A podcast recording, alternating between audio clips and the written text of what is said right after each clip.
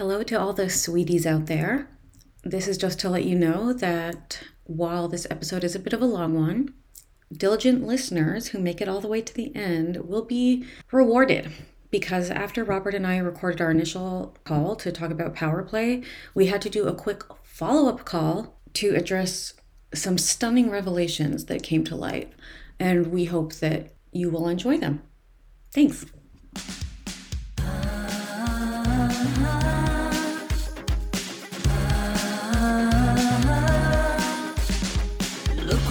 Into your podcast app. You'll see there's a discourse happening. Is this book a masterpiece or problematic? One's a lifelong diehard fan, the other's a first time reader. Both are really smart and funny and attractive. Sweet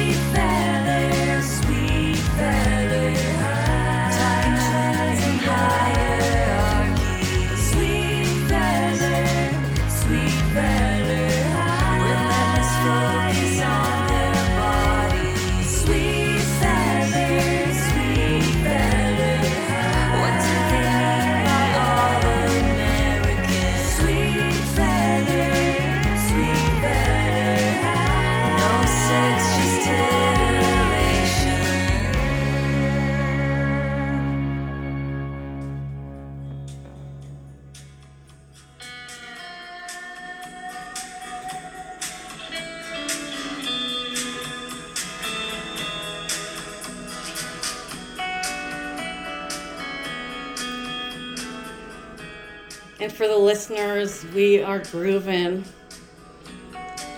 to this beautiful, beautiful melody, which of course Robert is. This is Chris Isaak's smash hit. It's, is it called I Don't Want to Fall in Love? No, I don't. Is it, it's like. It's like a word for sinister or evil. Wicked Game, of course. This is Chris Isaak's smash hit Wicked Game. Okay, and welcome. And I did play us in with the song Wicked Game today because originally I thought it would be a beautiful companion uh, for these themes that, of course, are coming up with us again and again of these games but but are they and you know last week we had playing with fire and this time we have power play that of course we are going to get into in depth. That being said what i realized while i was waiting for our meeting to start is that i feel you are playing a wicked game with me. And our past you know it was one thing when you dropped the yogurt the first time. I have been very accommodating and i'm happy to be flexible the cleaners are coming the cleaners aren't coming. We're in the park we're at the pool. That, uh, that's fine. Three hours later two hours earlier happy happy and i do it with a smile. And as i've said time and again your psychological safety is my number one priority 24 7 that Sure. being said when even then at the times that we change a few times then I, you're still not there and then the yogurt falls out the fridge it starts to feel like a what? Power play okay? Because it's almost sending me the message that the podcast doesn't start till you get here. Okay. maybe we don't believe in time we don't wear a watch. It's giving who? And it's, giving, who? It's giving Jessica, and the fact that you found me out so immediately. and i'm I'm gonna a just leave i'm gonna go ahead and leave that there. How are you? You have to. I mean, how am I? I'm a Jessica. yeah. So soon did you think Yeah, I mean, I'm not shocked by any of these revelations. I do feel I am, in fact, playing a wicked game. I did, of course, drop that yogurt on purpose to delay you and to let you know that this call doesn't start until I show up. it's a compulsion at this point I don't know if you'll notice. What time did you receive the picture of the spilled yogurt?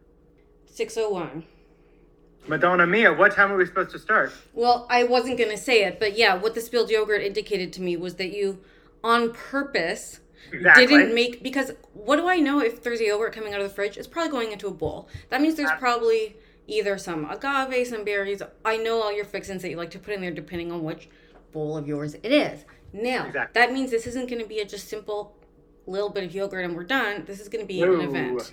So you almost willed it ha- to happen. Okay. I mean, there are no accidents, Okay. okay. right? I mean, I am playing a wicked game with you. I am in control here. That's all I needed to say. So you forgive me. Great. Good and good. Perfect. Did you apologize? Didn't I? In my way, didn't I? Such a Jessica. Okay, so should I start with the description? That would be beautiful. Trigger warning. Chubby Robin Wilson wants to join Sweet Valley High sorority Pi Beta Alpha, and Liz nominates her.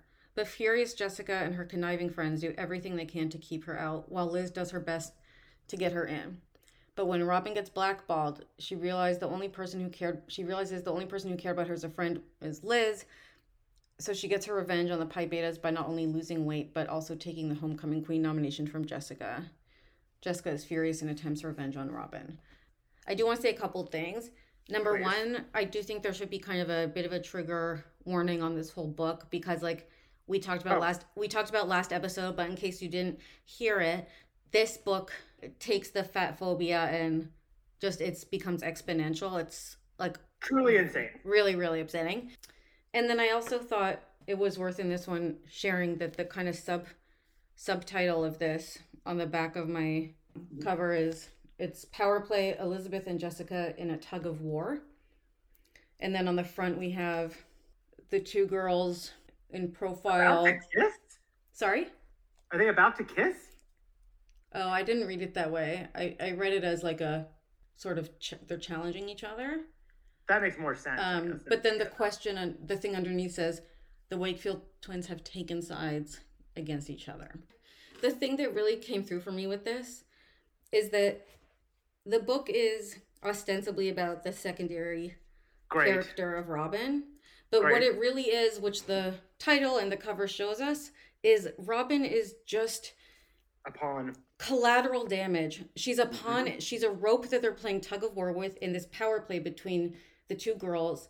Robin isn't pictured in the cover, and Mm-hmm. Robin is just this proxy that they're playing tug of war with in order to enact this much more fundamental rivalry that they have that's locked up in their own kind of identity struggle. She is almost like the saddest part of this all is that Robin is basically incidental.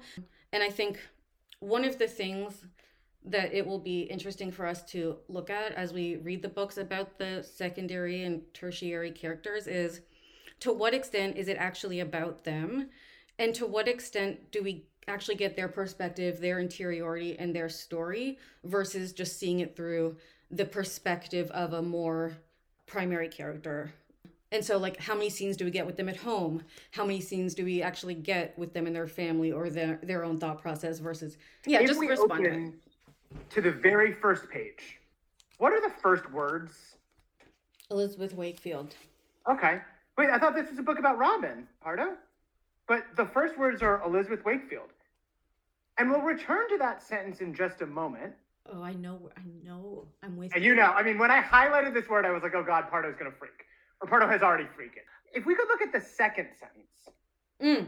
The, and this is the sentence that made me explode.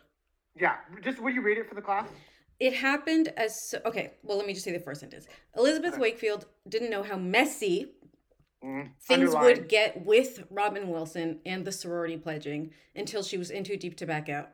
It happened as so many things seem to because of Jessica. Period. The end. whoa, whoa, whoa, whoa. whoa. Okay, Sorry. I hate listen. to- I hate, to, I hate to correct you. There is not a period there. No, who had just been elected president of Pi Beta Alpha, the snobby sorority at Sweet Valley High. Okay, sorry. But what I meant was period in the sense of that sums up it all. It happened because of Jessica. Jessica makes things happen. Jessica moves action forward. Jessica has her complexes, and that's what we've been talking about the past couple episodes. But guess what? Last week we saw some tinglings of some of Elizabeth's complexes, of Jessica's dramatic flair, and so on and so forth. And guess what? The chickens came home to roost today because we are going to see Elizabeth's pathology in this power play. And I want to be clear, Jessica is not without her own pathology. Get with Robin Wilson and the sorority pledging. Like she does not matter as a person, as a character to these women. I think of this as Discord showing up with the apple. Not familiar. The most beautiful goddess. Don't know it. Don't know it. Okay, so this Discord, tr- the app. the, uh, like not the app. So in uh, Greek mythology, Discord sho- Discord is a goddess and shows up Okay. and it starts the whole Trojan War because it's like give to the most beautiful person. It's basically like, we think of it as like a ticking time bomb. Okay. Robin Wilson is the ticking time bomb. Mm-hmm. Because she's so messy and out. She, yeah. well, okay, she's a thank you. literal like bomb. At the, yeah. is a literal bomb, and I want to draw attention, of course, of course, to the use of the word messy. For our listeners who did not join us on our last episode, we talked a little bit about Robin Wilson. Robin Wilson is a person in a larger body. That is not how she is described in the text. She's described as having an ample midsection, as being pudgy, Butterball. being butterball. I mean, we see all of that. And throughout the entire last book, Robin is presented as a problem to be solved. She is a mess that she creates. And here, I'd like to, to posit not only is she the mess, and, and part of why these books are so brilliant, we see messy kind of thrown into that first sentence. That's the bomb. That second sentence that you read, you said period midway through to kind of make a point, but I would love for us to just look at how this sentence is worded. It happened, comma, as so many things seem to, comma, because of Jessica, comma, her twin sister, comma, who had just been elected Mhm. president of Pi Beta Alpha, comma, the snobbiest sorority at Sweet Valley High. This sentence, my friend, is a mess. Like syntactically, it is disgusting. It is unruly. It cannot be contained. So I know this isn't what you're getting at, but just because you mentioned the sentence structure, I felt, I'm curious if you did very early on, it, it almost struck me with remember we talked about your sort of moment in the first episode of your I love Josh moment at the share at the Yeah. fountain. I had this moment, and it was on page one or 2 Mhm. where I had a shudder and I said, This isn't Amy. I think it's the other one. Because the Oh, writing style is it felt there's so many there's these things that felt so different to me that sentence you described is interesting because it's like so, so long so many comments and everything but i found the sentences struct the sentences tended to be like a lot of them much more sort of choppy Oh God, yes. Sources And- remained anonymous. Period. yeah and and also like um the the grammar's different and also it's even this first sentence of like elizabeth didn't know how things would get until she was in too deep that's sort of like uh, ominous sort of like Yeah. here's what's coming type of setup like we've never seen before so it just felt like a maybe a different writer to me and did you find that Yes, I absolutely did. It's clearly a different text. wait you felt for sure it's a different writer Without question. I don't want to get into is this a more skilled or less skilled, right? Like I don't want to do any of that. absolutely I not. just want to say it was a very different experience to yes read. And yeah she often is in this book it, it seemed like there were multiple times described as just the problem of robin wilson or like Yeah. the robin wilson problem like it's just repeated over and over again of just like her existence is a problem you know I hope you're not flipping too many pages because you got a lot still to say about this page. all right keep going Okay. Um, the fourth paragraph, we're talking about eyes and ears, which is a regular feature that Elizabeth is the author of, and it's kind of like a Gossip Girl before Gossip Girl was Gossip Girl for the school paper. The column was always humorous and light. Elizabeth had been very careful to, to stay away from any topic that could be mean or hurtful, even before anyone knew who was writing the column. Mr. Collins, the faculty advisor, had war- warned her early on about the dangers of anonymous power. It was advice Elizabeth recalled when she confronted another kind of anonymous power, one that threatened to tear Robin Wilson and the Pi Betas apart.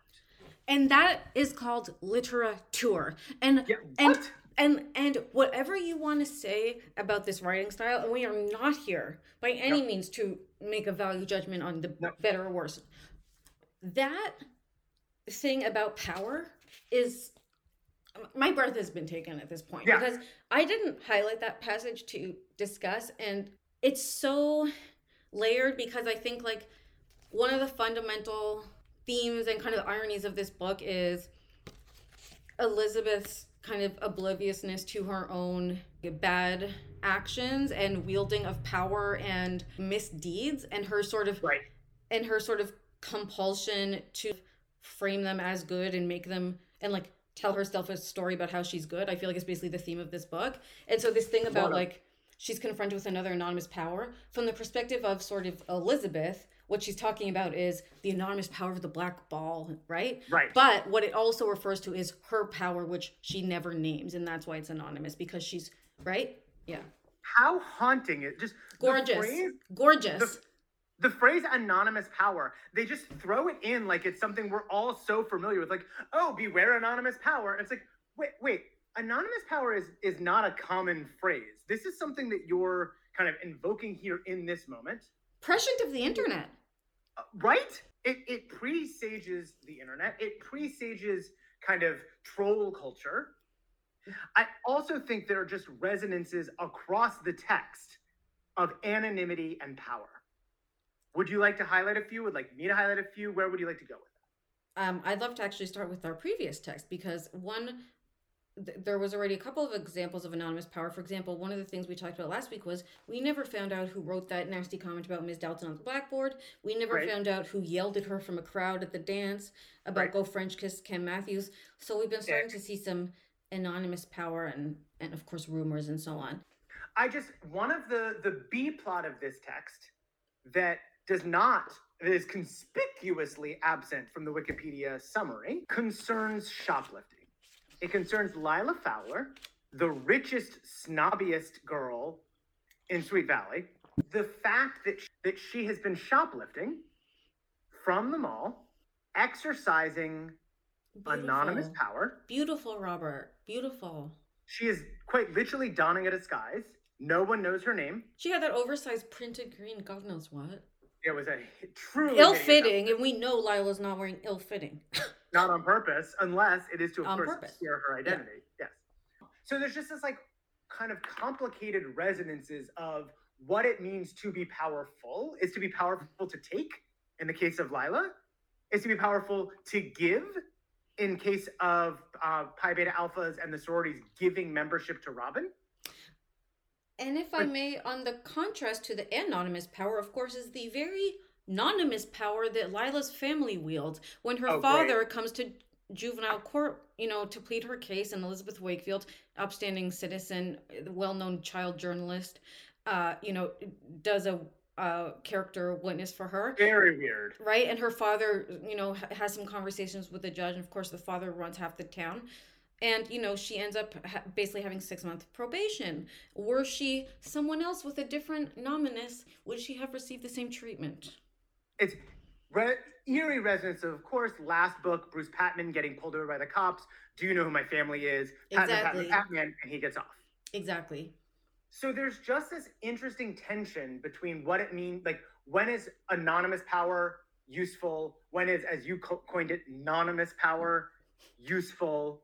Yeah totally It is also interesting to me. We get Elizabeth didn't know how messy things would get with Robin Wilson and the sorority pledging until she was in too deep to back out. And then the end of this section is another kind of anonymous power, one that threatened to tear Robin Wilson and the Pi Betas apart. She's positing here that like she is in too deep, that she is going to get in trouble, that the Pi Beta Alphas are going to get ripped apart. It's like that. None of that's happening. Robin is the only one who stands to lose anything. one of the problems is that that isn't what happens like the i feel like one of the sort of consistent themes of elizabeth's sort of fucked up way that she thinks she's being an ally or a friend to robin is that like she keeps sort of like trying to help robin like gain this acceptance into this bigoted and like abusive organization that has a very big like problem and rather than like call them out on it and make that be the problem that they Right. like are they treat people badly she and like that being said i do want to say like she at first tries to tell robin like well this sorority's not that good and like it's not like she does try to be like this isn't the answer and she does tell her this isn't the answer to your problems like i did note that but she does she still makes her go to do that instead of addressing the real problem, which is very bad. And I believe she does that in order to preserve her own self image, but we'll go into that later. One thing, just, I don't think this is really anything, but like, I thought it was funny that said Robin believed herself to be Jessica's best friend, which was at best a dangerous assumption. Like, what was it at worst? Probably embarrassing for the fat girl. I don't know. Okay. One thing I thought was interesting, and for me, this is page four or five. It's just then the phone ring again. And we're getting Elizabeth's perspective here. It was her twin. Jessica Wakefield, you were supposed to be home an hour ago and help me clean the house, and you know it. Elizabeth's anger came through loud and clear. After listening to Jessica's breezy excuses for a moment or two, Elizabeth impatiently cut in. You always have very, very important things to do when work is involved. What is it this time? You have to pick up your cleaning? What else? Again, she listened, but this time an amused smile crept over her face. You are picking up books at the library? She was surprised her sister even knew her way there. Okay. Zing. Okay, Jess, get here as soon as you can. Mom said the house has to be absolutely squeaky clean for a dinner party tonight. Before Jessica could object, Elizabeth hung up, cutting her sister off in the middle of a sentence. When whenever Jessica talked that fast, Elizabeth knew she was up to something. What was so fascinating to me about this, this was written like a TV scene, like a one-sided phone call that you would see on TV. Yes, And that's true. it's like because it's so unusual. like to have instead of having Jessica say she has important things to do and instead have Elizabeth be like, "What? What's that? You have very very important things to do." Elizabeth doesn't want to hear it and like because of that we don't get to hear it. It's like Jessica's giving a different perspective and we don't have access to Jessica's side of the story. Um, Right. Yeah, I think it's like a very subtle way. Like I didn't even really notice that until you beautifully reread it for us. The ways in which we are vilifying Jessica and only on Elizabeth's side. It's weird. Like I it made me It's- uncomfortable. Yeah, it, it does feel like we're being asked to side with Elizabeth in that moment. One thing that just was a little bit weird to me, um, and this is sort of a couple of paragraphs after that, is like Robin rings the doorbell. She's like, "Hi, Elizabeth, is Jessica home?" And Elizabeth's like, "What makes you think I'm not Jessica?" With a friendly playfulness. It's like that's not something they would. It's just so that It's also very- that also ring a bell of like it has felt like since the last book, and this is now compounding that is there's this heightening of Elizabeth having a competitiveness or envy to Jessica. There's something nag there's something nagging her. There's some tension growing in Yeah. her. Yeah, I mean, Um, I think the it's setting us up for the much larger examples of like needing to control the pi betas, which Jessica ostensibly does as president of the pi betas, and Elizabeth is trying to do through her titular power play. One of the sort of themes here is that Mm. fatness is a moral failing. So, you know, we basically see Robin, you know, constantly eating in these very sort of grotesque, exaggerated, cartoonish, you know, she's she's munching on this and that. She, she's hungrily munching a chocolate bar. She falls in the cushions. She's stuck getting out. It's just constant sort of physical, you know. And and um, Elizabeth sort of has her thoughts about like she says something about her metabolism, and Elizabeth's like, it wasn't her metabolism. Like I I know it's because she's eating too much. And then Robin plopped down on the sofa, rummaged around in her purse for something, and finally, she can't even find things in her purse. Came up with a Mhm. large chocolate because bar. it's it's so unruly. Her purse is so big and Everything. unruly. She can't find anything. She unwrapped it and hungrily started munching. She's Mr. Bean, basically. Yeah. Also, no one eats chocolate way, regardless of size. You don't like hungrily munch on a chocolate It, bar. it's a cartoon. It's an absolute It's cartoon. cartoon. You're really lucky, Liz, having a terrific sister like Jessica. The chocolate bar was disappearing fast. It's almost like the obsessiveness of Oh, keep reading. I'm sorry. Keep Okay. reading. That's me. That's me, all right. Lucky Liz, she replied dryly, hypnotized by Robin's rhythmic chewing. Robin, doesn't eating like that make you. Don't say fat, she warned herself. Break out? Oh no, said Robin, licking her sticky fingers. Ew. I never get zits, just pounds. But I just wasn't meant to be slim like you and Jessica. It's got something to do with my bones. Or is it my metabolism? Anyway, it's just my sad fate. Elizabeth looked at Robin dubiously. She was convinced Robin's heaviness was due to the way she ate, especially if this was typical.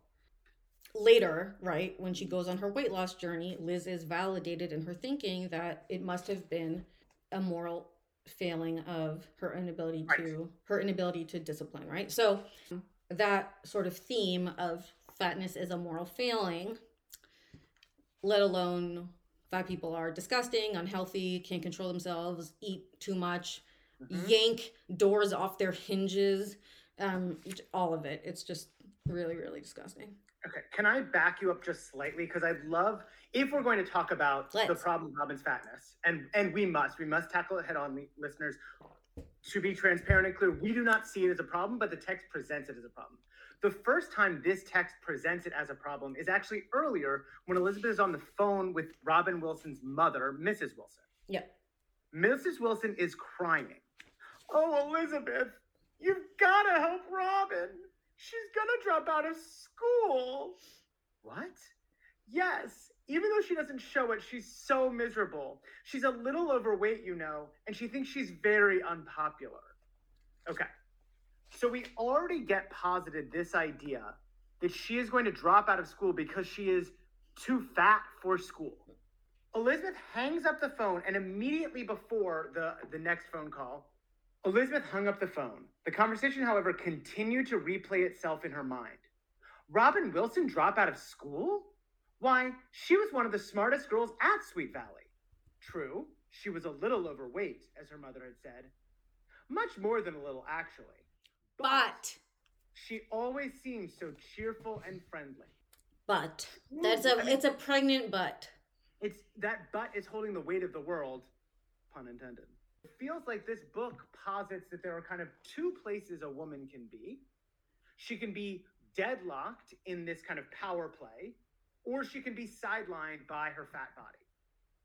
And the very second that Robin is no longer sidelined by her fat body, she is suddenly enmeshed in this power struggle and power play. Okay, that's interesting. I thought you were sort of going to say that almost some, a reverse of like I thought you were going to say like as long as she's I'm just going to go ahead and say fat. Yeah. Oh, I Um, love the word. fat. Great. So as long as she's fat, she will only ever be the rope in their tug of war. Right. But once she becomes smaller, she gets power that she's able to wield where she's able to decline the PBAs. The same way like Jessica felt like when she shrunk when she made herself smaller for Bruce, she felt like she was able to get some power in the sense of like maintaining the relationship. It's that really fucked up thing of like in the same way Robin like physically makes herself smaller, she's able to like get some more social power. I'm like, it's a little confusing the way that Elizabeth talks about Robin and the sorority. Yeah, it, it, it is. So I'm kind of towards the middle of chapter one. We haven't made a lot of progress yet. And Robin is talking to Elizabeth about how she's doing all these errands for Jessica to get into PBA. And she's like getting really upset. She says, It's either now or never, Liz. I don't know what to do. It means everything to me. Robin looked as though she might burst into tears at any moment. Don't cry, Elizabeth thought. Oh, Robin, please don't cry. Belonging to a group whose main activities were putting on lip gloss and talking about boys was definitely not worth crying. I know.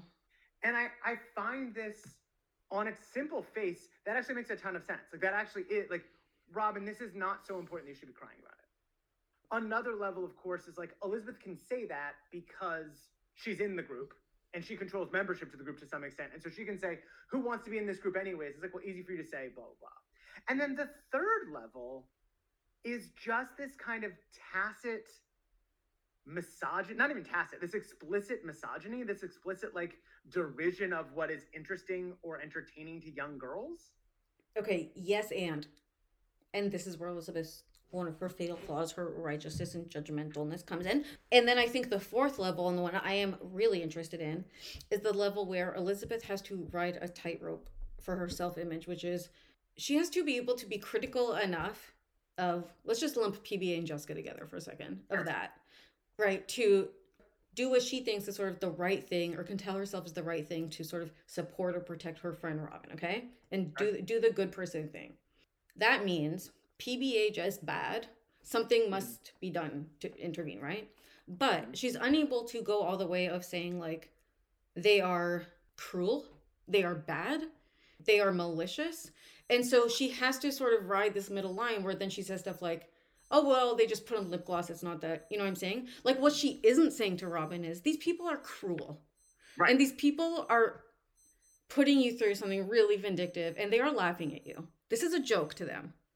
But Elizabeth's main agenda here is to make is I believe and I have some quotes on this to preserve her own self-image and if PBA is that bad, the fact that she's in it isn't okay and she can't rationalize it with it's her whole journey of like how does she rationalize Jess when Todd is always saying snide little things about how Jess is bad, or when people are saying critical things about Jess, like she always has to defend her, but she also knows she's bad. She knows that something wrong is happening, but she's unable to actually like say the truth of how bad it really is, because then she has, has to acknowledge her own complicitness.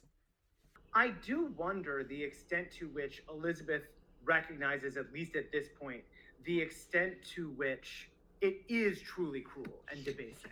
I believe she is telling herself it's okay, but an indication that she deep down knows it's wrong is on my page 11.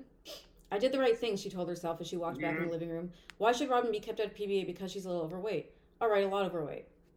Mm-hmm. Period. So, I, I mean, I'm saying period, there's more to the paragraph. But for me, like, this happens a lot in the series where characters will, like, have a twinge or have some feeling but they don't know why and then they push it aside and they go and do it anyway right? And that's always their like kind of conscience or like they always sort of know it's bad when they do things and you always get that little indication. So i think that's her telling herself she did the right thing to me is an indication some part of her she's not willing to say it but some part of her there there is a voice that knows she didn't do the right thing. My confusion there is that that is a compelling analysis. Thank you for stepping beyond the well the plot summary into the realm of analysis with me. Um, the the confusion for me is this: Why should Robin be kept out of PBA because she's a little overweight? All right, a lot overweight. What's confusing to me about that is it seems like she's saying she's convincing herself she should be let in even though she's fat. And by your logic, I wonder is she what is part of her saying she actually shouldn't be let in? Is part of the convincing actually more insidious than what you're saying? And is she actually more does she actually buy into the PBA of it all more than she says she does? Yeah, I guess I didn't. I don't think I went there. I hear you. I feel like we'd maybe have to find more support. I, like I hear you that that's potentially there. I, I really think it's more about she knows she's doing it for the wrong reasons because she knows she's doing it to to make a point when she knows it's going to end up hurting Robin because she says she heaved a sigh. She knew her sister would be upset. It's like that also has a double meaning, right? It's like she's dis she's sort of there's some anxiety because she knows her sister's gonna be upset, but also like she did it because her sister would be upset. You know what I'm saying? And she knows that. Mhm. I think there's a tension there between whether Elizabeth recognizes the rules of the game and thinks the rules of the game are silly.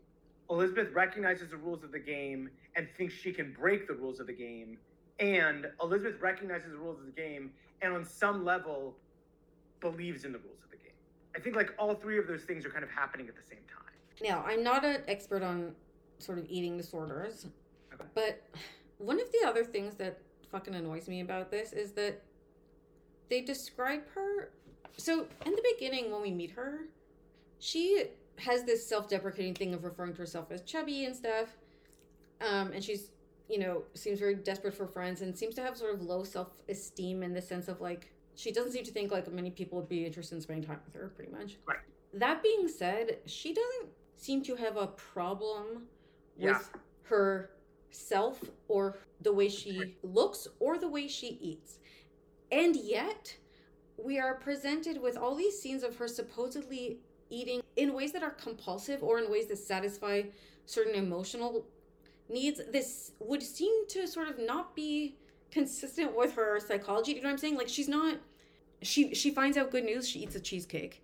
She's stressed out, but like when she's just sitting around happy, she's like eating 20 chocolate bars. It's like that's not that's not how that works. You know what I'm saying? Like Right. it's not it's not everything. Like Yeah, I do think there's like a con- there's also some confusion there about like she seems genuinely embarrassed about her body, and most people that I know who are embarrassed about their bodies, yours truly included, like tend to engage in more secretive eating patterns, tend to like not be like s- noisily licking their sticky fingers in Right. front of other people. So I think we need to move more quickly than we are moving, and just some moments that are funny. And it's like nice that although this book is certainly a trouble it's just the way that elizabeth and jessica go back and forth.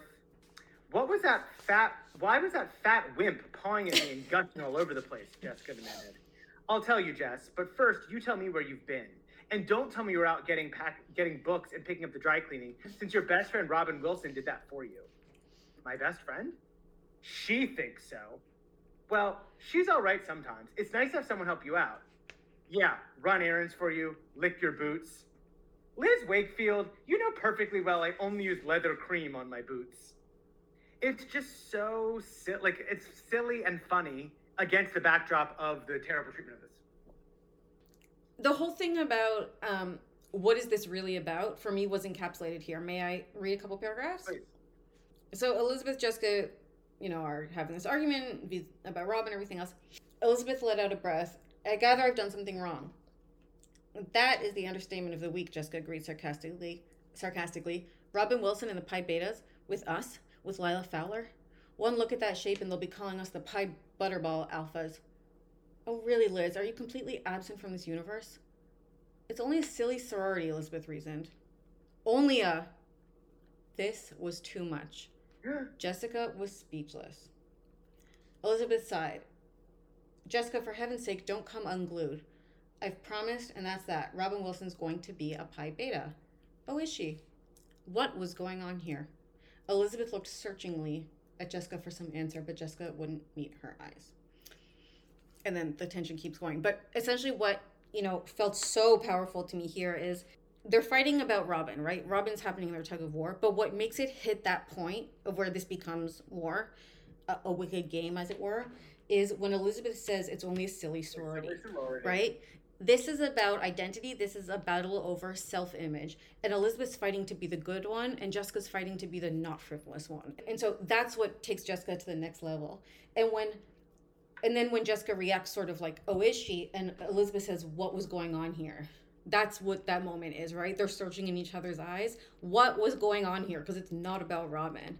I just thought that was really beautifully done. This idea of feeling silly, of feeling frivolous. I wonder the extent to which Robin's potential membership in PBA might highlight for Jessica herself how silly the sorority actually is, how frivolous it is.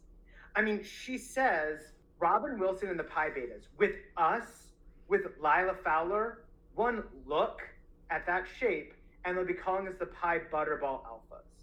As she's arguing with Liz and getting more and more upset, she doesn't have a lot to hold on to. All she can really hold on to is like the image of what PBA is and what it means for her. You have two options when you're confronted with how silly what you're doing is. You yeah, can either lean in. Yeah. lean in Yeah. and dig your heels in and say it's not silly, blah, blah, blah, or you can laugh to yourself. And we both know Jessica is not going to laugh to herself. Well, this is you could do major callbacks to the Fall Queen, right? Jessica trying to beat out Enid for the Fall Queen was on the face of it very frivolous.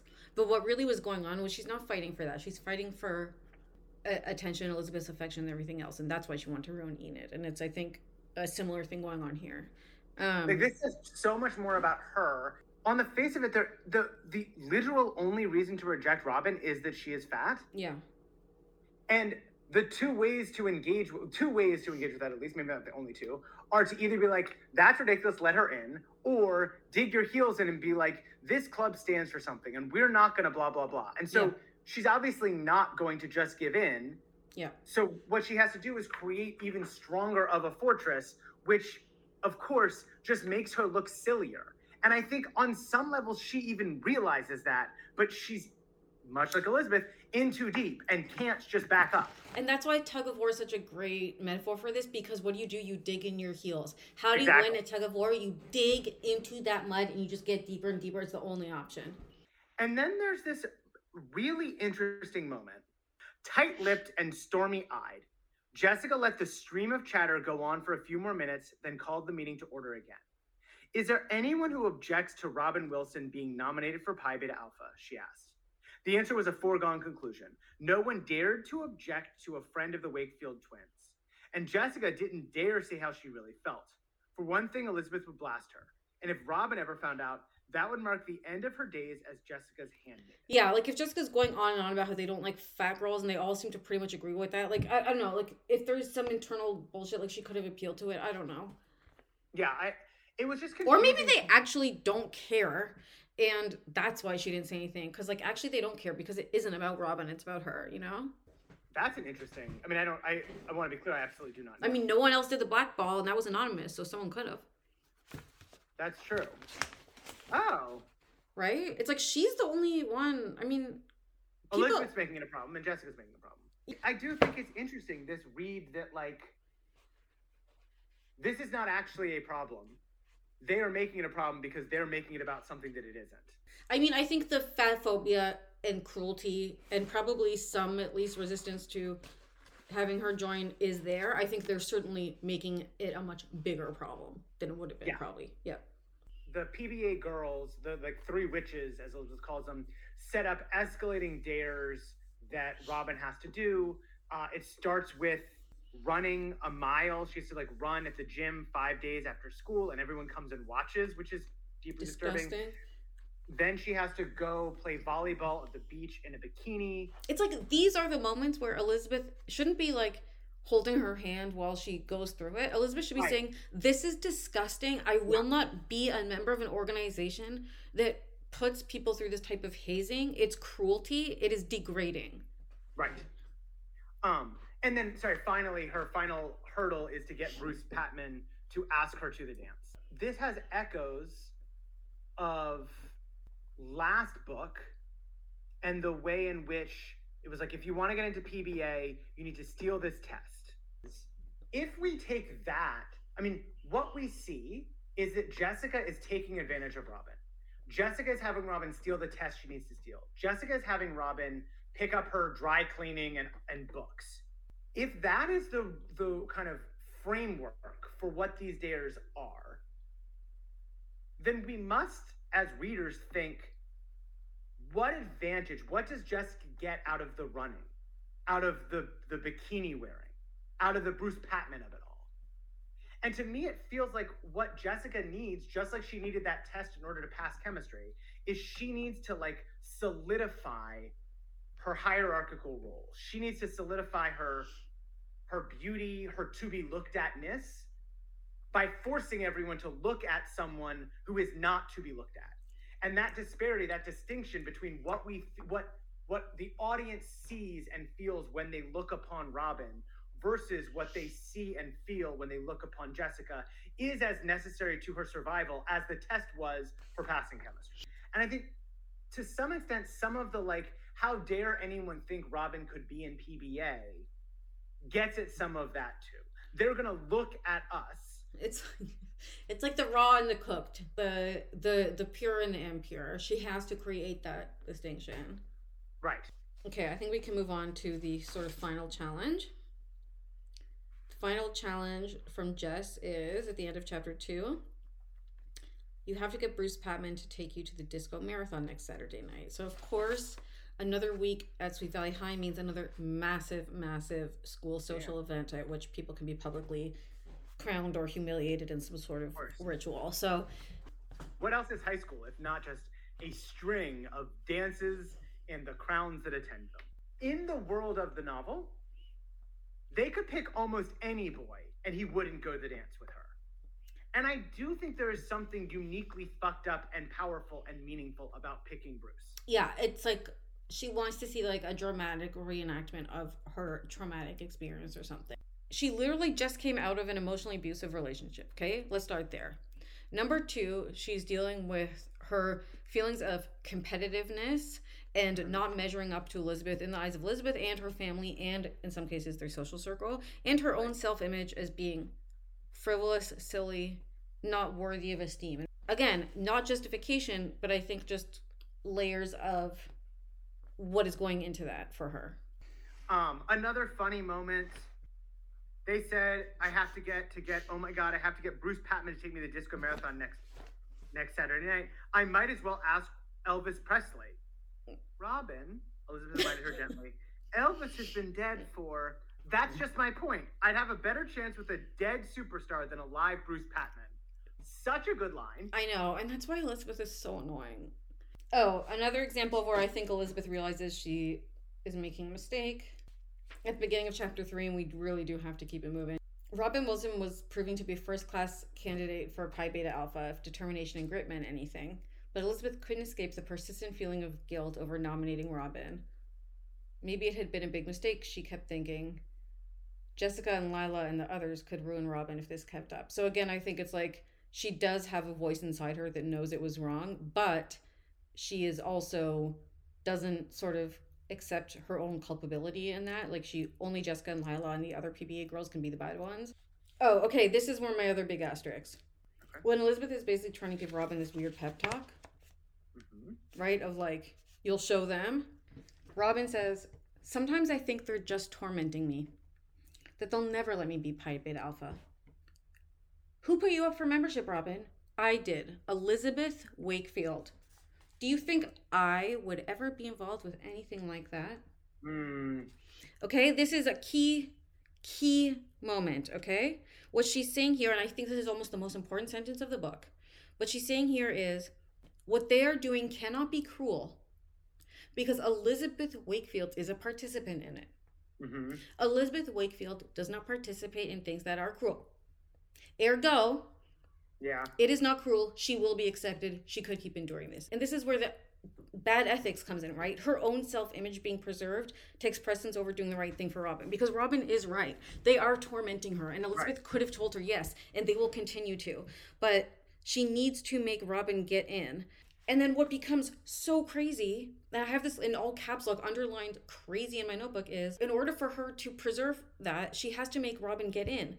But in order to help Robin get in, she has to become Jessica like. She Yes, of course. she pushes Robin to ask Bruce to the dance, lying to her, basically saying he'll say yes. And then she has to manipulate Bruce, try to identify his weaknesses to prey on, and then engage him in this bribery, which she calls him doing a good deed for a good deed. Okay, of like she'll write him that article if he asks her out. It's so it's so fucked up on so many levels. But what was the most fascinating to me is the way she's framing that as a good deed of a good deed, Right. and what she's really, of course, doing is you know, bribery, blackmail, manipulation, exactly the type of stuff she supposedly doesn't do because she's good Liz. It's so wild. It's it- real mental gymnastics.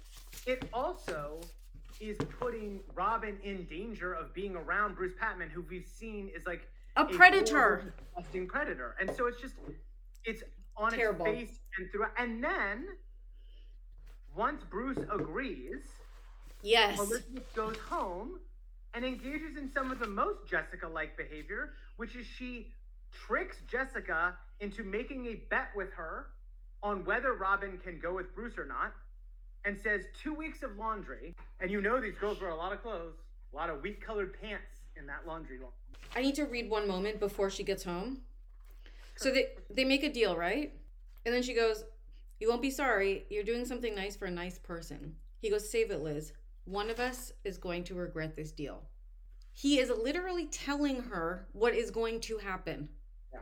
And then listen to this tennis metaphor. The freshman lobbed a soft shot over the net towards Bruce's forehand. It was a mistake. Bruce's racket whizzed through the air and thonk! The ball careened past the frozen freshman's astonished face, right? Elizabeth is being the astonished freshman who is lobbing Bruce a soft one by engaging with him and playing in his wicked games. She knows he can't be trusted. She's entering a deal in the devil. And again, Elizabeth is normally prudent. She would normally be smart enough. She hates Bruce. She knows he's a fucking asshole. He can't be trusted. Plus, he literally just told her he's going to screw her over. He just said it to her face. And yet, the fact that she is doing this shows us that she's not in her right judgment because she's so focused on this power play. Right. Um, if we cut to chapter four, chapter four opens with a phone conversation between Robin and Liz and has much of the same content that you were talking about, where Liz is kind of like realizing that something is wrong but can't handle it. There was a so she Elizabeth says, "Listen to me, Robin. Bruce will take you to the dance. He told somebody he would." First, there was a stunned silence. Then, who told you that? Who was it? How could anybody say that? How could Bruce say that? Who did Bruce tell that to? Oh, it can't be true. It's totally bananas. Elizabeth broke into laughter at Robin's outburst. How can you laugh at me? Robin said. Oh, Robin, I'm not laughing at you. I'm telling you, Bruce will take you. All you have to do is ask him. Robin is able to identify that she is the butt of the joke. hmm Rather than Yep. being a mature adult and saying, yeah, this whole thing is ridiculous. We're not doing this.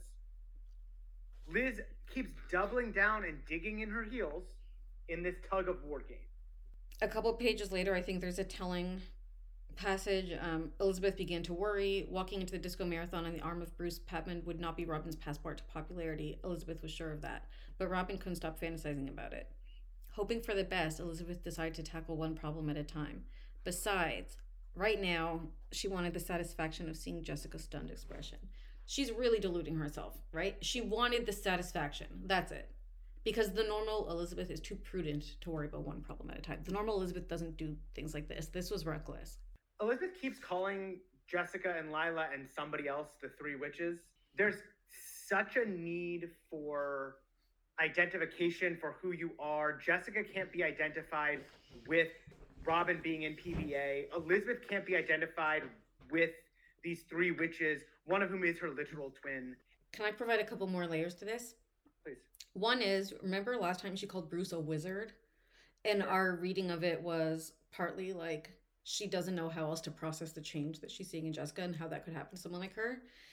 Maybe there's something of that. Like she has to sort of make a caricature of them kind of thing. Um, but then I'm also thinking like maybe it also has to do with her own sort of like self thing of like making Shakespeare references to her own self. Like she Right. knows that three witches is something, and they would never even know that. So it's also a little haha for herself. I feel like maybe. Is it ever clearly said that Jessica is the blackballer? No, I mean it's not explicitly said, but I think it's clearly implied.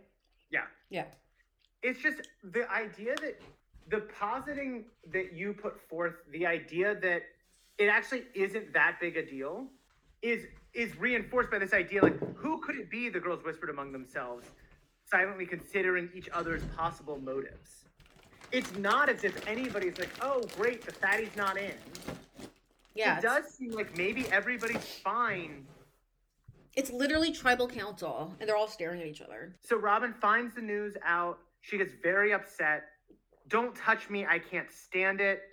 She slid out of the booth, stood up, lurched against a chair, and looked back at the twins. She's like a Her wild face animal. Yeah. Of course. Her face was contorted with suffering and fury. There isn't any reason for me to go on, she said hoarsely, and then rushed out, knocking over a chair.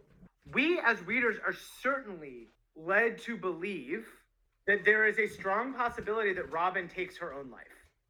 It's interesting because Elizabeth is so close to insight. One question kept intruding Why is it some people can enjoy being so mean? Mr. Collins, why would people who have just about everything good looks, popularity, money why would people like that want to hurt somebody else by excluding them? I agree with you. She's so close. And what she's not getting, and what is evident in what she says, is the problem is the me versus them attitude. The problem is the they and thinking that there's bad and good, right? And putting Right. herself and not seeing that she's that everyday small acts by even well-intentioned people who like to think of themselves as good are all part of the problem this is systemic and we all play a role and it's not it's less helpful to say those are the bad guys than it is to really look at what we're all doing and try to make a change Right.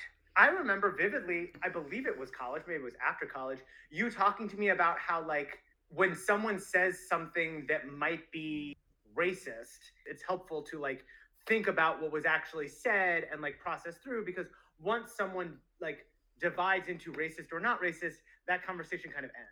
And here we can see Elizabeth, and I don't know if Roger Collins, that kind of Robert Redford looking dreamy pervert, is thinking like, wait, aren't you in the sorority too? But like that would be such a natural rejoinder. or like what are you doing about it she's so close right like yeah if, if he would say to her like is there a way that you could sort of recognize your position of power and within this organization within the school and the community and use that to actually amplify certain messages or make something be different She does write this article entitled Snobbery is Alive and Well at Sweet Valley High. which i wish we would have seen Me too. like i would have rather seen that than all these goddamn eyes and ears they keep giving us go on no i agree it's just- that that that was I, I thought that was good yeah um, we're still led to believe that Robin is dead. No one's seen her since the black ball. She won't come to the phone. It is curious. This the they have another fight, Jessica and Elizabeth, because that's literally this whole book. It's a power play. But we're not snobs, Jessica screamed. It's not our fault that everybody wants to join us. We can't take in everybody. We can't take in unsuitable people.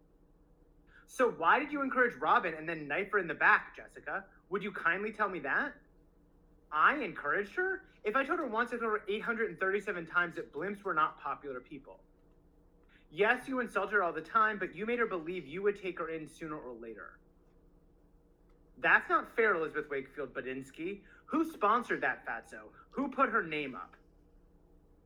Elizabeth felt her face getting red and her arguments becoming scrambled. I, sorry, I have a comment back about the newspaper article.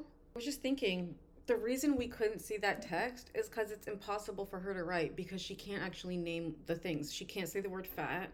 She can't say the word discrimination. She can't actually call out cruelty. She's using this word snobbery as again this sort of tightrope. But literally, if it would have given at say three paragraphs even, what could she have actually said given the Mm. tightrope she's walking? It's impossible. But um, but yeah, go on. Badinsky. You yeah. put her up, you Miss Goody Goody. Yes, but you let her believe she was your best friend, Elizabeth countered. Accepting her offer to carry my cleaning was hardly encouraging. I'm sorry, Jessica, but it was just horrible of you to tell her she had to get a date with Bruce Patman. Is that so? Jessica said, circling her sister like a lion moving in on its prey. That's what really got her hopes up, isn't it? Bruce taking her to the dance. Yes, I guess so. You guess so? And who put the fix in with Bruce Patman, huh, double dealer? What do you mean? What do I mean? Elizabeth Wakefield, don't pretend with me. I know that you conned Bruce Patman into taking Robin to the dance. You did all this, not us. What a fool I was to trust a rat like Bruce, Elizabeth thought. She still can't get to the point where it's like, you were not a fool to trust Bruce. You were a fool to play this game with someone who is a person. and you trusted Bruce not because you were being foolish, but because you were like choosing to ignore what made sense because you were had this other motivation. And Yeah. because you were so entrenched in this power play that you can't see anything else. So Robin leaves and then comes back. Elizabeth tries to apologize. Robin, I want to talk to you, Elizabeth pleaded, catching up with her at the front of the school. Robin turned her face turned to face her with a look that seemed to cut right through her. Elizabeth shivered. Yes? Robin said in a sharp, challenging tone. Robin, I just wanted you to know how sorry I am. Is that all? Robin, don't be like that. Don't let those, don't let them get to you. It's too late, Elizabeth. I'm sorry to say they did get to me, but don't worry, I'm fine now. So there's the those and them, right? Elizabeth constantly putting herself at a remove from the villainous Great. actors. Also, just the language of she's cutting right through her. Her tone is sharp. This sort of language is conjuring something different than the sort of gushy wushy explosions Right. we were getting before. There's, it's angular. Mm. I'm seeing angles in the face. I'm seeing cheekbones. Exactly. Exactly. I'm seeing lines. Yeah. Before And now, and now, who's the one gushing? Now Right. Elizabeth is the gusher. Robin, she gushed. That's actually Jessica. Oh, sorry, Jessica is the gusher. Robin walks away. Wow, she's a normal person who could just walk, not friggin' jiggle jaggle with her clumpy, plumpy legs. Exactly. Imagine that.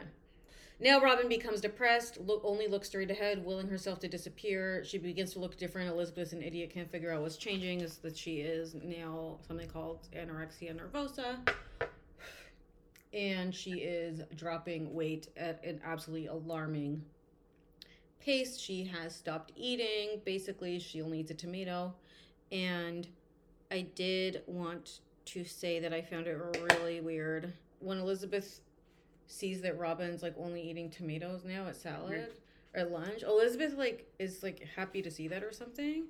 And I'm like, you disgusting piece of shit. Like, instead of being worried that she's not, she's doing this, like, you are happy to have confirmed your own moral order of your moral universe where fatness is a moral failing. And now that she did the good deeds of not eating and over exercising, she gets the reward of thinness. And, And, everything so- is right for you in your world. So just to, to go to the text for that, Robin's plate, usually heaped with French fries and double burgers, now held only lettuce leaves, two tomato slices, Yeah. and a hard-boiled egg. Elizabeth watched her silently, and when Robin got up to walk away, she noticed it for certain. On the track and bulky sweat clothes, it wasn't obvious, but now, even in a tent dress, it was. Robin Wilson was losing weight. Yeah, blah blah blah, and then Elizabeth grinned excitedly. Thank you. Bad. Robin, you're really losing weight. Very observant, Robin responded, a note of sarcasm in her voice. I hope you're doing it the right way, Robin. Robin fixed her penetrating eyes on Elizabeth. Liz, I may have been stupid about almost everything the Pi Betas, Jessica, and maybe even you. But if you're asking me if I'm starving myself to death, I wouldn't give any of the PBAs the satisfaction. Oh, Robin, I think you're terrific. It's just another example of Elizabeth needing to clear her conscience so that she can just be the right side of this So she can say that's a wrap. And n- not the kind of wrap you'd eat at a let's say a deli or a lunch counter. And absolutely Because- not the kind of wrap you'd find around a candy bar. No, certainly not. Okay? It's also just so interesting the way that Robin plays into this. The Pi Betas, Jessica, maybe even you, Jessica and she are both Pi Betas. I wouldn't give any of the PBAs a satisfaction. You're talking to a PBA. Elizabeth is one of them. Yeah, they're they are together colluding in the wicked game of the fiction that Elizabeth is somehow apart from that or Right. like separate from that. And they are both participating in that in that conversation. We are two hours in and have not discussed Lila's encounter with the criminal justice system. So we're gonna get there. I think before we do that, I just want to wrap. Can we wrap up Robin? It's announced that Robin running for football queen, which is something. And running for football queen entails posing in cute outfits and having signs with your names on them. And so all the girls are posing cute outfits. And then they have the guys sort of football team having uh, banners that say things like Robin has us throbbing. Yeah, not okay. That that rang an alarm for me. I, that made me say, hmm. before we get to that, she's also going to try out for cheerleading. I mean, she's getting so she's getting popular in a big way since she lost all that weight and did herself over, and she doesn't act like a space cadet either. I don't think it's a bit fair, Jessica pouted. I mean, a few weeks ago, I could see she was a little less of a slob, but how could she possibly get so good looking so fast? I mean, we're talking about Tubby here. Well, she's been working hard at it, Elizabeth pointed out. Haven't you noticed that? She deserves to look gorgeous. Yes, beauty is a reward for moral, for for hard work and discipline. So what happens, of course, is Robin becomes not only was she picked as a cheerleader, she was made co-captain with Jessica. Yeah. There's this moment where Robin and Elizabeth are rebuilding their friendships, and Robin says, At first, I thought you really had set me up. I thought you must have known somebody was going to blackball me. I thought you might just be as rotten as your sister. Yep. Come that- on, Robin. Jessica isn't rotten. Robin looked at her. You're too much, Liz. You know that? You can't see rottenness in anybody. She's the one who blackballed me. Jessica? No. She was your friend. Liz, don't try to protect her. I know it was Jessica. I decided after a lot of thinking that you couldn't have been in on it. I'm even starting to believe that you don't understand that scheming sister of yours. You just don't want to face up to what kind of person Jessica is. She and I were never really friends. I used to pretend to myself that we were because I wanted to believe it was really true. It must have given Jessica a few good laughs. What is interesting to me about all of this is that we, as the reader, are conditioned to take this as face, as face value and to lapse back into old moments of thinking Elizabeth good, Jessica bad. and yet we would be foolish. We would be fools. I mean, you can reread this passage and sub in Elizabeth for Jessica, and it still holds up. Jessica cannot be rotten because if she is, then guess who else is rotten? Elizabeth. Because she knows she did the same no Same good, down and dirty tricks. And so she, and and this is uh, one of Elizabeth's internal struggles. This is her tightrope. Beautifully done. Beautifully text. done. Beautifully done. I want to wrap up this conversation with the ways in which Robin's physical transformation is accompanied by so, so, so much mental transformation. Sure, but sorry, can I do one really super quick first? Yeah. I, I do enjoy enjoy sometimes talking about the food, and there was a meal I want to talk about, which was, um, I know we're going to talk about Lila, criminal justice encounter, but after they all go to dinner at a fancy restaurant, Of course. I just want to say they ordered shrimp scampi, baby lamb chops, asparagus tips, and chocolate souffle, and topped off the dinner with a perfectly heavenly cappuccino. I wouldn't eat the lamb chops, but the rest of it sounds great. So I just can't imagine ending dinner with a cappuccino. You're going to be up all night, Elizabeth. So, just this idea that Robin has been gifted insight that she did not have earlier. The conversation she just had with Elizabeth is one example.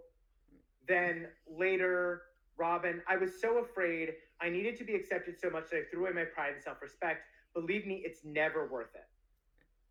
And we're getting again a, an iconism between her physical body and her mental state. Whereas Exactly. whereas before she was physically undisciplined, unruly, goofy, comically sort of inept, physically can't get around, and also just mentally kind of extremely naive, desperate, needy, breathless. Now she is sharp of cheekbone and she is sharp of mind.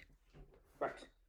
Um, we then cut to this whole football queen story, which is basically just like A queen of The- the football. the queen of football. There's this interplay between Jess and Elizabeth that feels like a Golden Girls moment. It's very Blanche. Oh Um, wait, so should I do my Blanche Jessica? Go ahead. Do you want to do your Blanche Jessica? I'd love that. It's chapter 13, and I can do my Dorothy Elizabeth.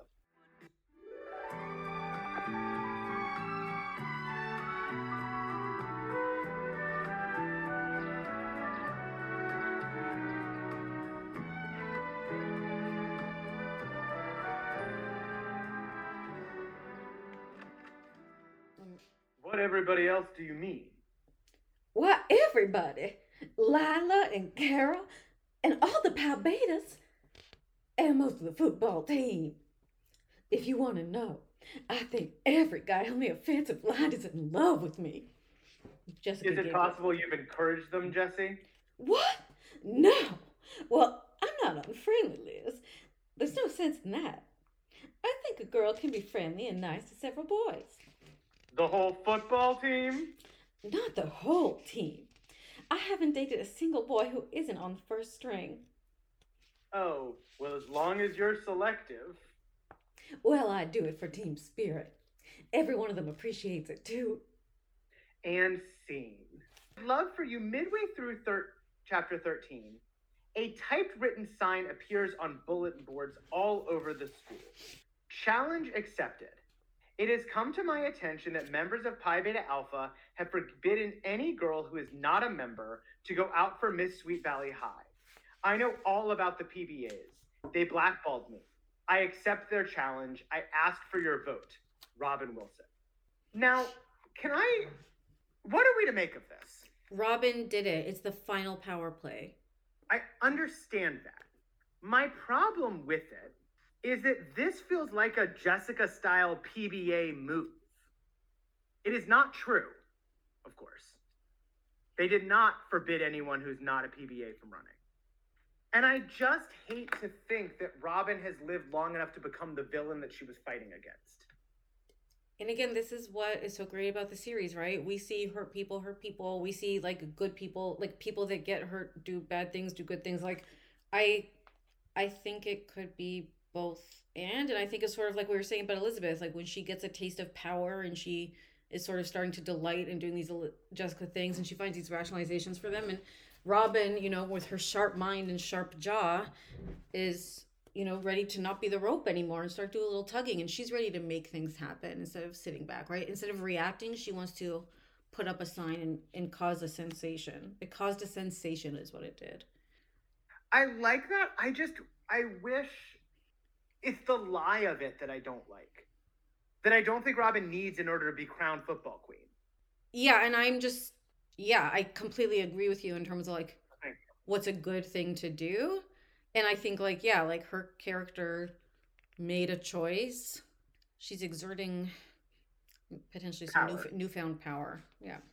Yeah, I just, I just didn't like. I, it just, I don't like her stooping to their.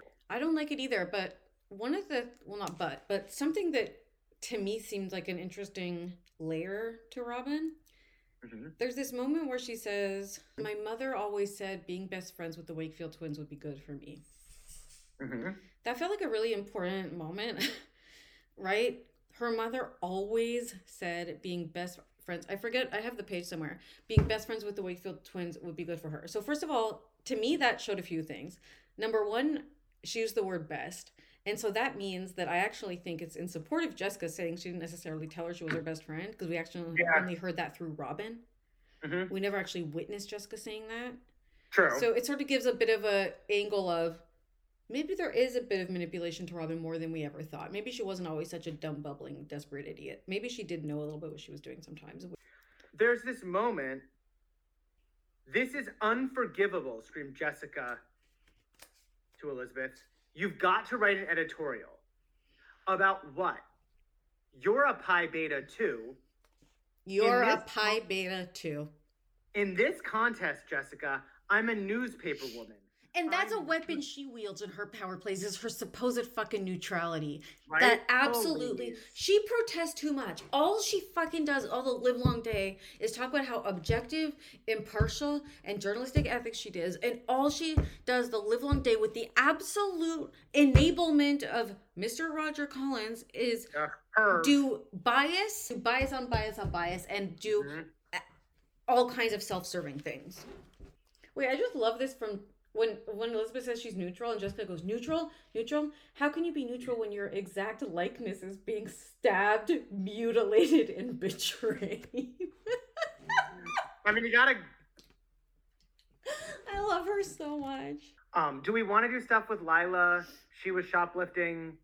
There was a couple. The, I'll tell you the only things that stood out to me about it. Okay, I do think it's nice that we're seeing some vulnerability in Lila. I, I did like that we saw that you know she is doing the shoplifting because she is trying to get some attention from her notoriously absent father, who we have been introduced to that storyline. But I think this is probably the first time we're actually seeing that Lila is experiencing some pain over this, and you know it was a very sort of clean seeming solution when he kind of was like or or when Elizabeth was like, "You should spend time." He's like, "How can I thank you, Liz, for like helping us?" And Liz is like, "Just spend more time with your daughter." It's like it's like when she was like, "Well, did anyone ask Miss Dalton if she, you know, abused?" Yeah. It's like, but then I think it actually suggested like, well, but then he, it seemed like he was off traveling again, so like didn't last that long or something. Yeah, so so it did sort of indicate that, but I think like it was certainly an example of this kind of like invisible, like whatever.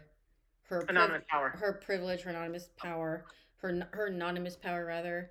The other moment that stood out to me was when she said on the phone to Elizabeth, "You're the only friend I have, or you're my only real friend." So weird. I was think, that manipulation? Was that real? I I think it was real in the sense that what I think she meant was like you're the only person I could actually trust to not tell Yes. something like this. Because her two best friends is Jessica and Cara, and Jessica and Cara's biggest qualities, along with Lila, is they fucking gossip. Three witches. And they can't keep a secret, right? So I think I think she meant it in that sense. How deeply sad. Yeah, really sad because Elizabeth How- fucking ha- Elizabeth hates her. They don't like each other at all. Right. Elizabeth, like again, imagines herself a certain kind of way, and she's being fucking messy about this in this one, okay? Because she does these vague warnings to Jessica about Lila. She's like, just be careful. And Don't then, spend time with her. yeah, Jessica's like, well, what the fuck are you? It's like, and Jessica's That's not a thing. I felt that I was on Jessica's side for that. Of like, if you're gonna tell me these vague warnings about my friend, like, Tell what, me. what am I supposed to do with that information if you're not gonna tell me what you're talking about? So it's like Elizabeth is kind of like thinking herself the so good one, and she shows up to court to be a character witness, and she's this and that, but she's being messy here. There was a weird moment. And she- keeps following Lila. She witnesses Lila stealing, but doesn't do anything. It's just like, wh- wh- where does your moral superiority come from? I was listening to a Housewives podcast this morning Of Um, course. one of the best ones. It's not exclusively Housewives, but I just have to name him Danny Pellegrino, Everything Iconic. And he was talking about the latest episode of Housewives of OC, and he was talking about one of them who he said she's being a good housewife because, okay, the situation was one of the new women, basically her current relationship, which she's been with the guy a couple years, it's like pretty serious. He's involved with their family. Like they're, it started when she was married, so she cheated on her husband. The other woman who like was cheated on is like takes it very personally.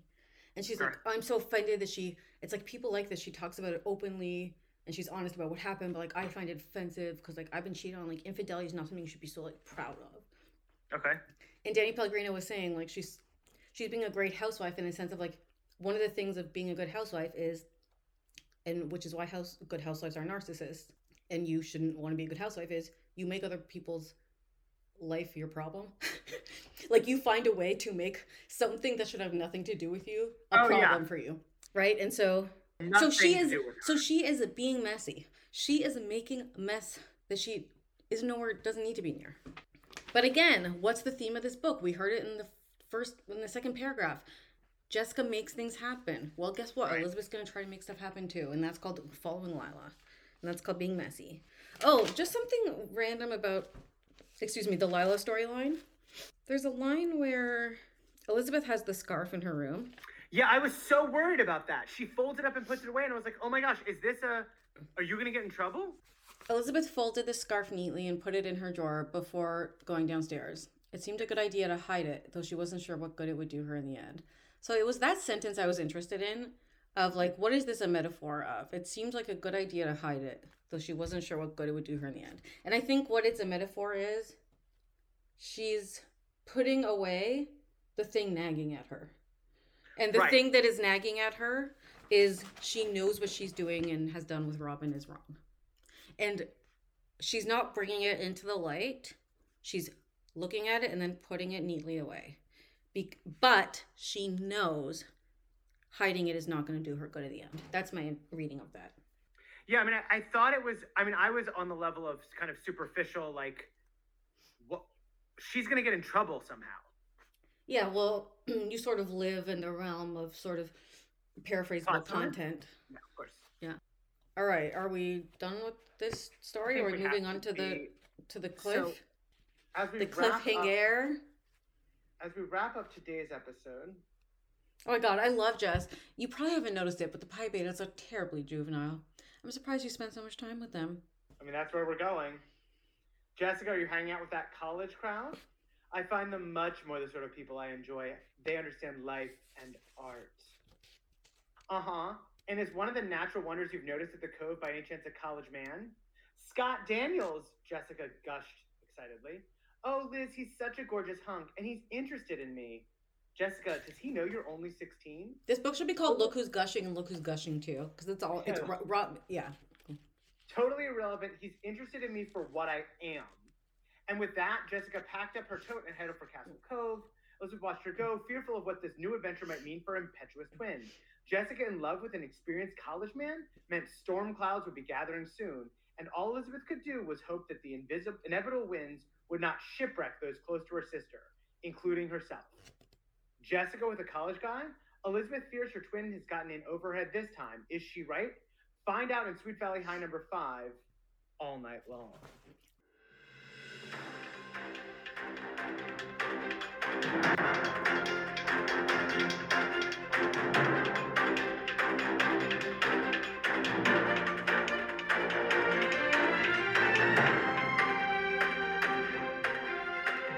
So, hi, here we are. We need to do a quick follow up call because after we finished our uh, conversation about power play, I fucking lost my mind because I realized something, which is I believe there's another reading, and I believe that other reading is that Robin sort of Keyser Söze'd them. And here's what I mean. I think Robin did the power play to them and to us. And let me ex- let me just give Oh, you I've wait. I've always thought Robin was a power player, but let me let, let me listen. let me Robert, listen. I'm not talking about the end.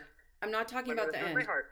You think the whole time? The whole time? Let me explain. Let me listen. I believe that she orchestrated this to begin with, this whole PBA thing to begin with. Let me explain. I believe she created the fight between Liz and Jessica, and here's why. First of all, you and I both noticed, and at the time we attributed this to the fat phobic writing, that when she's fat, she's a fucking dummy. Yeah. And then when she gets skinny, she's suddenly smart. yeah. What if What it's if? not fat phobic writing, but she actually was playing dumb?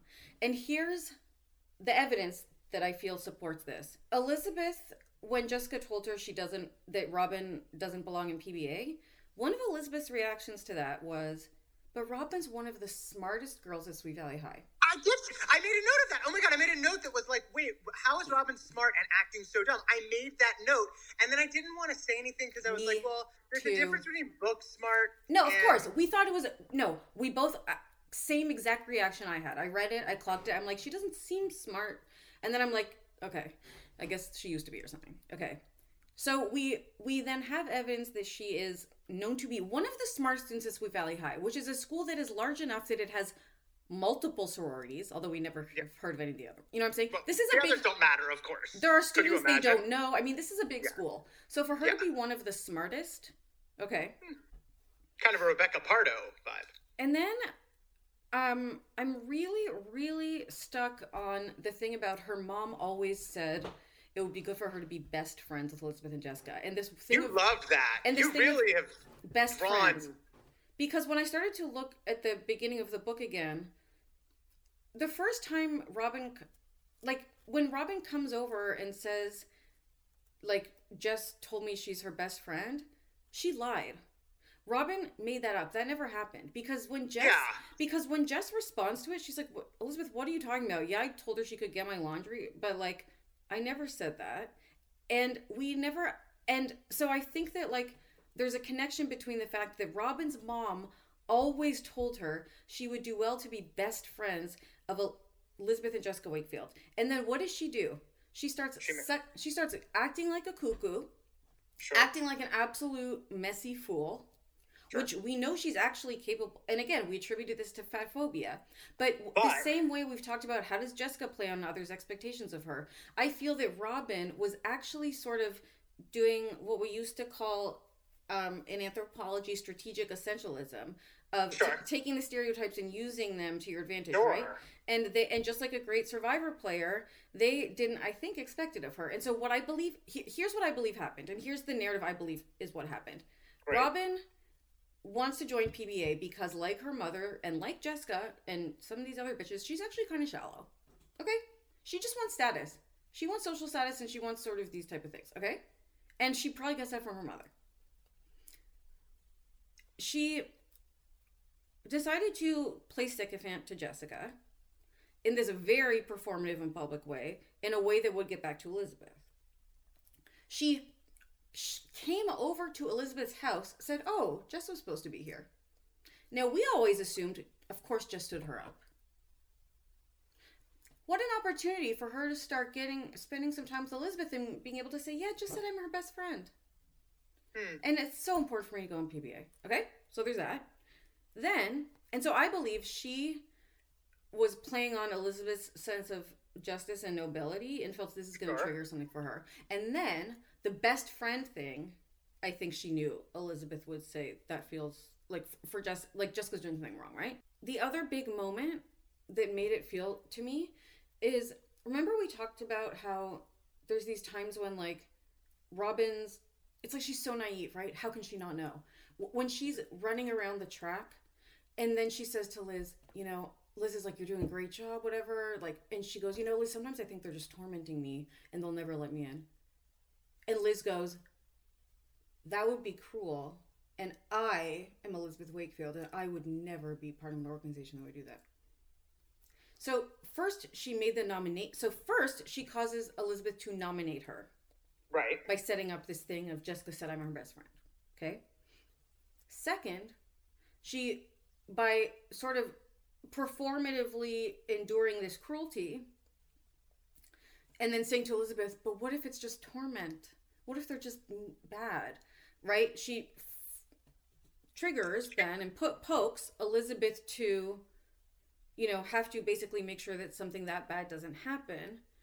Um and I think the thing with Bruce, um, and you know, I think where it sort of changes and where it does become legitimately Robin is not in control is when Bruce kind of calls her the Bruce sort of has that public humiliation of her because I think when when you know they give her the challenge to ask Bruce out and she said, "Oh, Liz, he would never," and little old me and all this, and Elizabeth's like, "Yes, he would. Yes, he would." I think she knows that like Elizabeth is making stuff happen Yeah. because she Yeah. is smart. She's not dumb. We kept No. saying like, how could she just think, right? And so She's in the long con. but it backfired a little bit for her because what I believe was the sort of crack in Robin's plan was that Bruce did ultimately like I don't think she I don't think she had plans that he's gonna call her the Queen Mary and humiliate her at the dance. You know what I'm saying? I believe she felt Elizabeth has secured something for me. I'm going to go through this and I'm going to go continue to PBA. I believe that was her plan. She wanted at that point to get into PBA and that was her sort of social plan.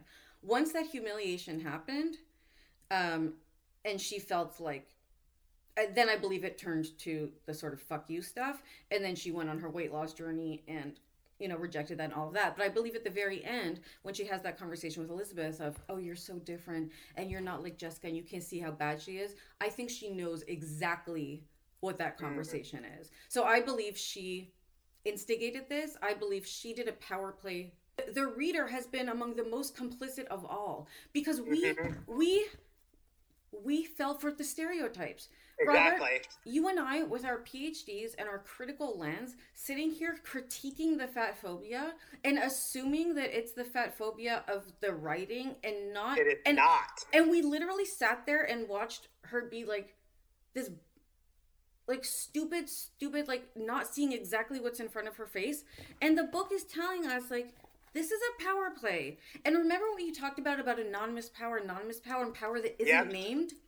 Oh robin's oh power is the ultimate anonymous power because we never are told what she's doing. And i think that she played on our expectations. Like we actually believed she was that desperate and she was that that she was happy to bake jessica casserole She's not that dumb. She's actually smart, which we learn at the end when she does that dirty trick of putting exactly right. And so that confirms her intelligence and her and her savvy and her cunning. So it was a trick. And again, I'm not saying she planned it all out for the way it played out. I don't think that's what happened. I think Bruce calling her Queen Mary kind of changed things. You know, but I think if that wouldn't have happened, she would have ended up with PBA, and that was her plan from the beginning. And she got Elizabeth to do her absolute bidding. So A, I'm in. Hook, line, sinker, bought and sold. B, I mean, we've talked about this a lot. Like a great Survivor player, she is lying to the cameras. You know what I mean? Have you ever watched a season of Survivor where, yeah. like, in their confessionals, they're lying to us? She is doing that. She is such a master manipulatrix. That is, this is brilliant. Welcome, of course, to the realm of analysis. Thank, Thank you. you so much for having me. Yeah. Um, I also like a true survivor. What I love most about this is that she has determined, she's chosen several different ways to win. Her initial way to win, as you point out, is PBA. And when PBA falls through, she says, here's another way to win. She says, You won't accept me the way that my body is. I am the master of all things. I am the master of my body as well, which is still a little fat phobic, but we'll leave that one alone for a second. And then she says, fine, don't have me in PBA. I will use the bitterness that everyone will believe about you in the same way that we believed inherently that, oh, she's dumb because of the fat phobic writing. She uses that same belief against PBA and says, everyone will believe that they have blackballed, that they, not black, exactly. everyone will believe that they have forbidden anyone else from running for queen. Like, she knows everyone's expectation. She is she is the ultimate anthropologist, studying the ways of Sweet Valley High and using her knowledge to navigate, to ensure her own success, and being flexible enough that several different things could look like success. 100%. And can I give you a couple other things? Yes, and then I do. I have at nine thirty, so I have one minute. Okay. Do you remember that random line of she tells Elizabeth Jessica said she was her best friend, and then Elizabeth thinks to herself, Robin thinking Jessica was her best friend was at best a dangerous assumption. And remember, I said to you, well, what was it at worst? And we're just like, huh. And we went, what was it at worst? A lie. It was a lie that Robin made up. One more I thing. Have chills. I have literal chills. Me too. I'm dead. It's Keyser Söze. Let me tell you one more thing. We started our conversation last time with that first paragraph about how it happened as usual because of Jessica. We said yeah. Jessica makes things happen. That's what this sentence is telling us. Elizabeth, in the second paragraph, it happened as most things do because of Jessica. We were, it was a misdirect. It happened because of Robin. Period. Jessica Period. never called her her best friend. Okay. But yeah, I believe our sort of biggest sort of sin as readers was really believing that Robin wasn't capable of actually moving the action forward and making things oh, happen. The greatest trick the devil ever pulled was convincing the world he didn't exist. I'm a little embarrassed. I was in bed last night reeling Because I, Yeah. I, I, I was stuffing macaroni in my face just like Robin. When I was waiting for you calling back, I realized it wasn't going to be till the next day, and I said somehow I have to just make peace with this for for the night. If we even believe that Robin was stuffing her face with the cheesecake, Well, she was. or was She- was that more performative performativity? Is she performing the role of fat girl for us? Exactly. I mean, it really. The, we talked about her like gluttonous consumption, the way in which she's like licking her fingers, and we're like, no one behaves this way. Of course, no one behaves this way. Only a caricature of a fat person behaves this way. And we were so foolish to believe that Francine was caricaturizing, when in fact, Robin herself was. We were denying her the agency Yeah, and we really just attributed it to a flaw of like, okay, well, this is really a fucked up perspective of the writing, and the writing is fatphobic, and the writing's being lazy. But actually, we were being lazy in our critique. Like, we, we really, I feel we really missed something, and it rem- really reminds me of trust exercise. Oh my god. Like, this is trust exercise. yeah, but it is stressing me out. Okay. Yeah, I mean, yes, it's brilliant. Enjoy But your yes. next call. I love you. Goodbye. Thanks for listening to Sweet Valley Hive, hosted by Robert Marks and Rebecca Pardo. For more, check out our Instagram at Sweet Valley Hive. Theme song by Yessie and artwork by Elliot Carroll.